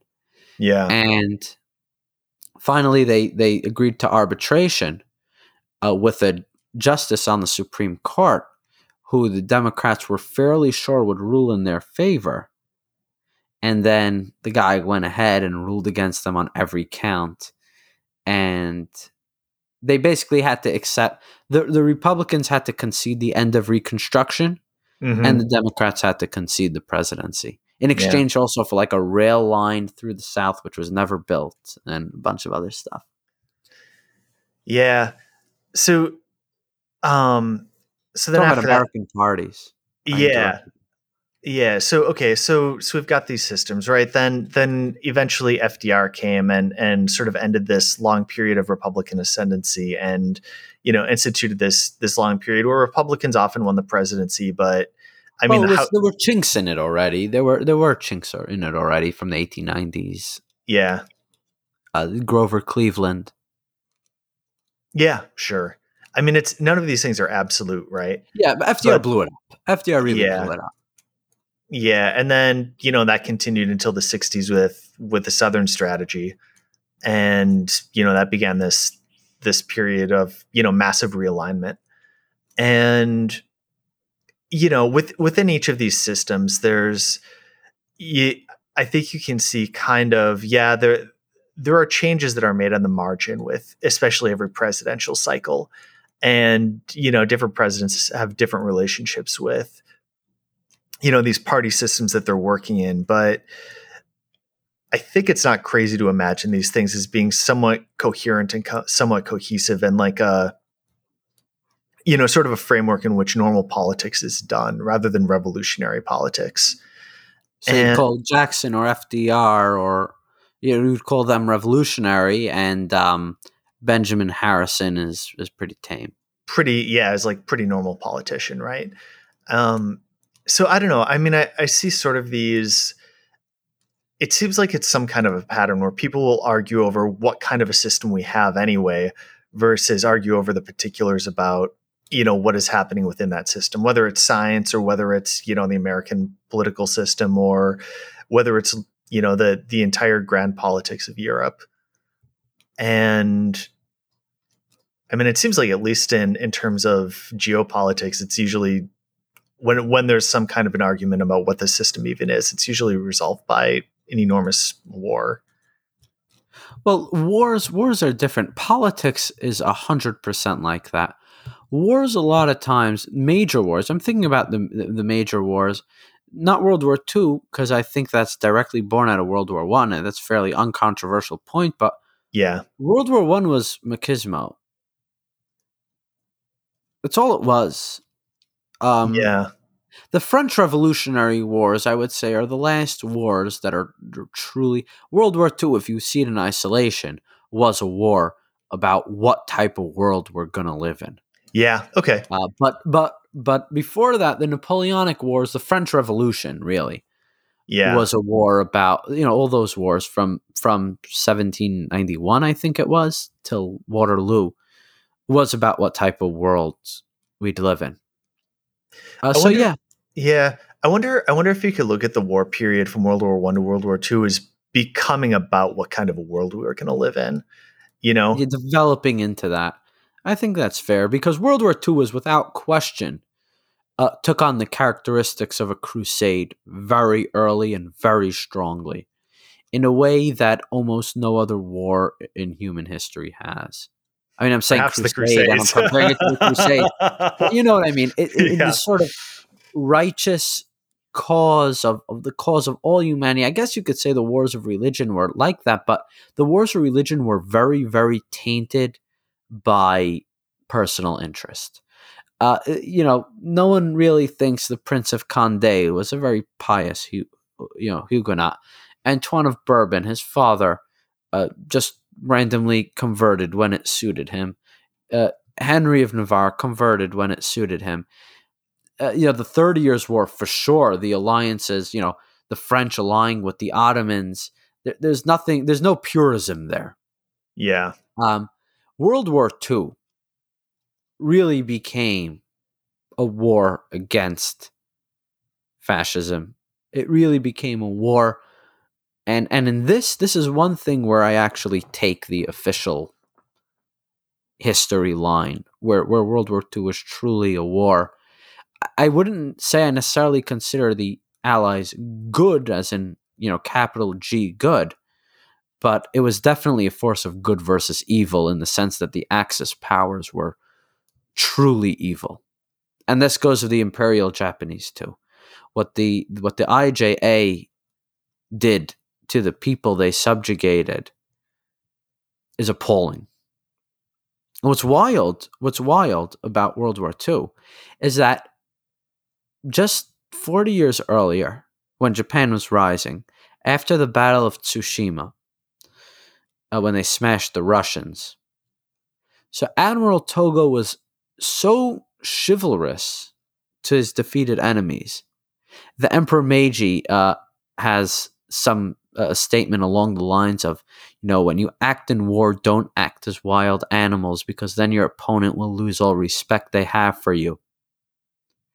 There was this real idea of chivalry. And then uh, during the early 20th century, the concept of Bushido got very twisted and, and it got seized on by nationalists and turned hyped up into something obscene, which it never was. And so by the time World War II broke out, there was this resentment and this new religion, so to speak, which rose in Japan, you know, with the trappings of the old ways, but it was fundamentally a new religion. And the Japanese army just the savagery. If you read the accounts of the rape of Nanking, yeah, it, they're disturbing. And I'm not someone easily disturbed. I, uh, you know, we talked about this earlier. I'm all into reading all about these gory details, but just what they did to women and kids, and you get all these details. You know that this this has me thinking, like, you know, there there are these contrasts that that you hear, like, you know, the war in Western Europe between Germany and you know the United States and France and British troops was almost gentlemanly, so they say, compared to what was for example, happening on the Eastern Front, right? I mean, you you have the Nazis moving into Russia and through Poland and killing everyone, more or less killing everyone or deliberately starving them.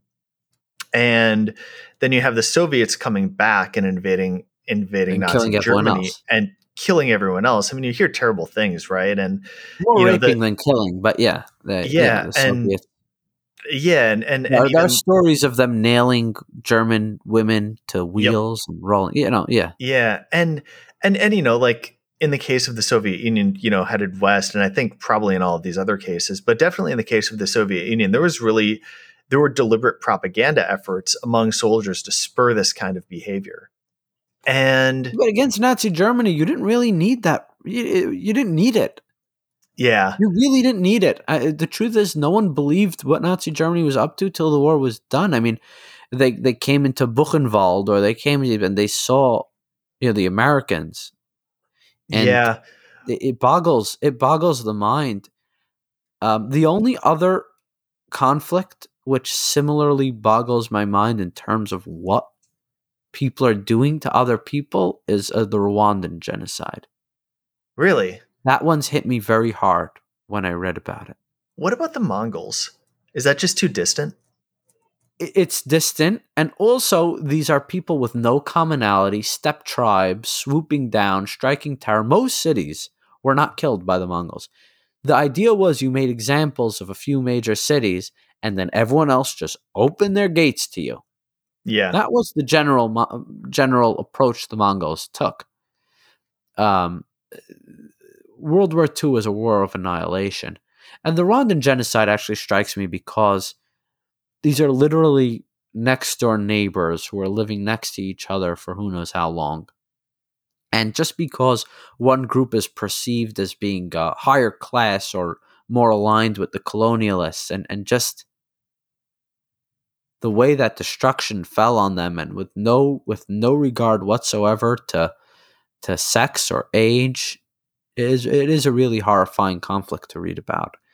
Uh, the Bosnian, like what went on in Bosnia, doesn't strike me the same way because that falls under the more normal parameters of war. Yeah, hostile populations that you kill with impunity, but in Rwanda and in and in uh, the Holocaust, both against the Jews and the and the Roma, it, these weren't against combatants. It's just against people. What about like um so there were things like Sicilian Vespers. I, I guess that was probably mostly a garrison, right? Yeah, Or, yeah. uh, killing garrisons no big deal. I mean, you know, Or what about um I can't remember the term for this, but where I think Mithridates ordered all Roman citizens in his territory killed. Like surely did, does that not strike in the same way? no, it doesn't because it's in it's in the shadow of a much greater geopolitical threat. Yeah. uh, where Rome is what Rome is. Uh, I mean, look after after the uh, French lost the Battle of Crecy. Of course, they didn't blame themselves; they blamed the Genoese crossbowmen who were outranged by the longbows. right. And so the King of France actually ordered to kill all the Genoese mercenaries hanging out in France. So their fellow soldiers in the garrisons just fell on them and killed them, which was a major self own because no one wanted to fight for them anymore. Yeah. That's um, incre- I had not but- been aware of that.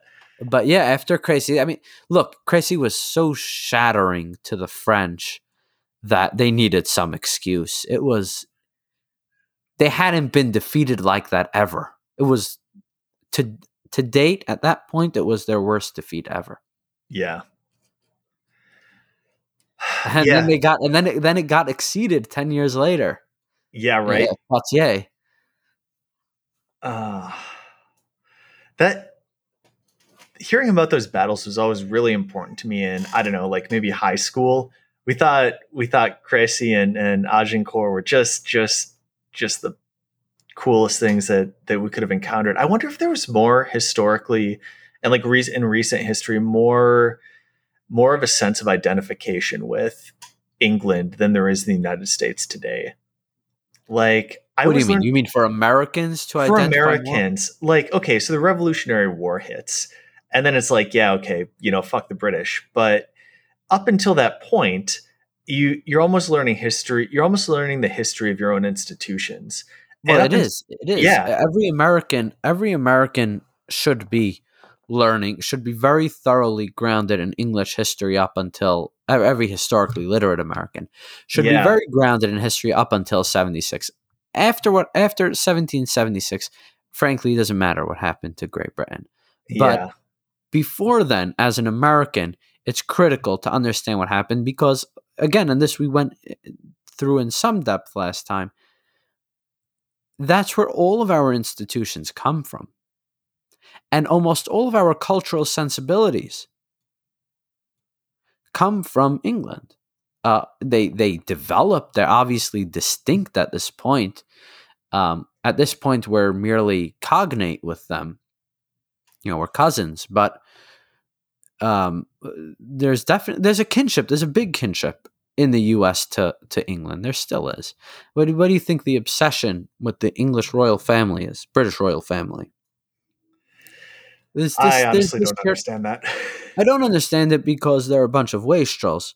But um, putting that aside, you know, we don't. We're you know, uh, the two of us aren't very keen on pomp and circumstance. But if you are, the British monarchy is very impressive to look at. But the point is, yes, a lot of Americans. I mean, look at Brexit. Look how passionately Americans got engaged on the question of whether Britain should remain in the EU. Brit, you know, people in Britain getting enraged about Trump makes more sense to me because the U.S. is is a global player in the sense that whoever's president of the U.S. has a real impact on the entire world. But for Americans to get so exercised about Brexit, and I know I did, I was actually studying in Israel at the time, and I stayed up all night watching those results come in and celebrating. Um, apologies to all Remainers listening, but I was really, really hyped about it. And people were really upset the other way. There was an outpouring of woe uh, that was only surpassed by Trump. I yeah, I remember I remember where I was when I heard how the vote had come through. And I mean, you know, I'd been reading about it, but I was also not expecting it to pass. I, I think just because I wasn't paying especially close attention to it, and so I was just getting the usual, you know, the, like the- Scotland's referendum. I remember that one too. I was pretty young then, yeah, teenager, and I was reading this um, online, and I was all like, "Yeah, go Scotland!" It was the dumbest move possible to vote for Yeah. independence, but it's like, "Yeah, go, go, You're a right. Braveheart, Wallace." yeah, well, there's there is something kind of exciting about it. Like, even if it's a terrible move, if if it's not happening to you specifically, there's there's a certain kind of voyeurism that that comes with it, yeah, why do you think I- people watched gladiator fights? right? Yeah, or like car crashes. You know, people people just kind of like watching the world burn just Well, this bit. is no, this is this is not tr- liking to watch the world burn. This is getting a thrill out of watching other people take on what you perceive to be heroic odds. There's a thrill that you get at that trope in a movie or a book or in history of the lone man standing in the face of the the charging army or you know it's really thrilling to see um it, it moves the male heart i can't talk for the female heart but you know it definitely gets a guy going. I think I think there is something that maybe voyeurism isn't quite the right word, but like something big happens and there there just gets to be this energy almost in the air where it's like aha something is finally happening oh like You we know- were all rooting for war between the uk and france over over the channel isles. Yeah for example right? Like okay this is going to be interesting. Yeah yeah. And it's like you don't really want a war because you know what it means but there's a part of you that that's like well a deep, a there's a guilty, a, war- guilty feeling in you that you just want to see chaos, uh, not happening to you, but yeah. but but I'll tell you what it is. It's it's it's um modern man's thirst for adventure. oh we yeah in sure such an adventure deprived environment that um you know we crave it and if we can experience it vicariously through others even better because there's no danger to us because we're also soft so this is the best of both worlds you get to watch a war and you don't have to participate in it Yeah, you know, and I wonder how much of that there is. I, I guess maybe I should probably take off in in a minute. My baby's crying, and um, I do want to actually get to the gym tonight. But I wonder if there's a bit of that just in studying history too. You know, like I can read, uh, I, I can read a history of the late Song Dynasty, and, you know, the Southern Song, and you know all of the squabbles that they're having with the Jin in the North and just sort of knowing that just outside the borders of of you know what was Imperial Han, Genghis Khan is unifying Lurks Mongolia, right? and you can just you can just see these people It's squabbling Jaws. about the yeah it's exactly like that right and you just know this is going to happen and there's this anticipation for an absolute nightmare It's like when you hear that the guy's going to write his novel in the hotel built on the uh, the Indian cemetery. You Yep. kind of know where it's going. Yep. It's it's like just waiting for Godzilla to show up on the screen in in a kaiju movie where it's like this is going to happen some buildings are going to get smashed nobody knows it yet but here it comes and i i can still get that out of history just just and maybe it's just just a good story right maybe it's just seeing this tension coming seeing people step onto the stage seeing them work through their roles and and you know mouth their lines i don't know Well, that was Vespasian's uh, final words. was that vespasian or Uh, I believe it was Vespasian. i thought it he was said, uh, I, "I hope I put on a good." Uh, so ends the play. I hope I put on a good show, or something like oh that. shit i thought that was augustus it was one of them it was either Vespasian or Augustus. I read it in Suetonius, I think. Yeah I'm gonna I'm gonna check this up now. okay yeah let's resolve this Um, Vespasian was known for witticisms. That's why, you know. Um, Vespasian. Oh no no no! Vespasian's last words were, "I think I'm becoming a god."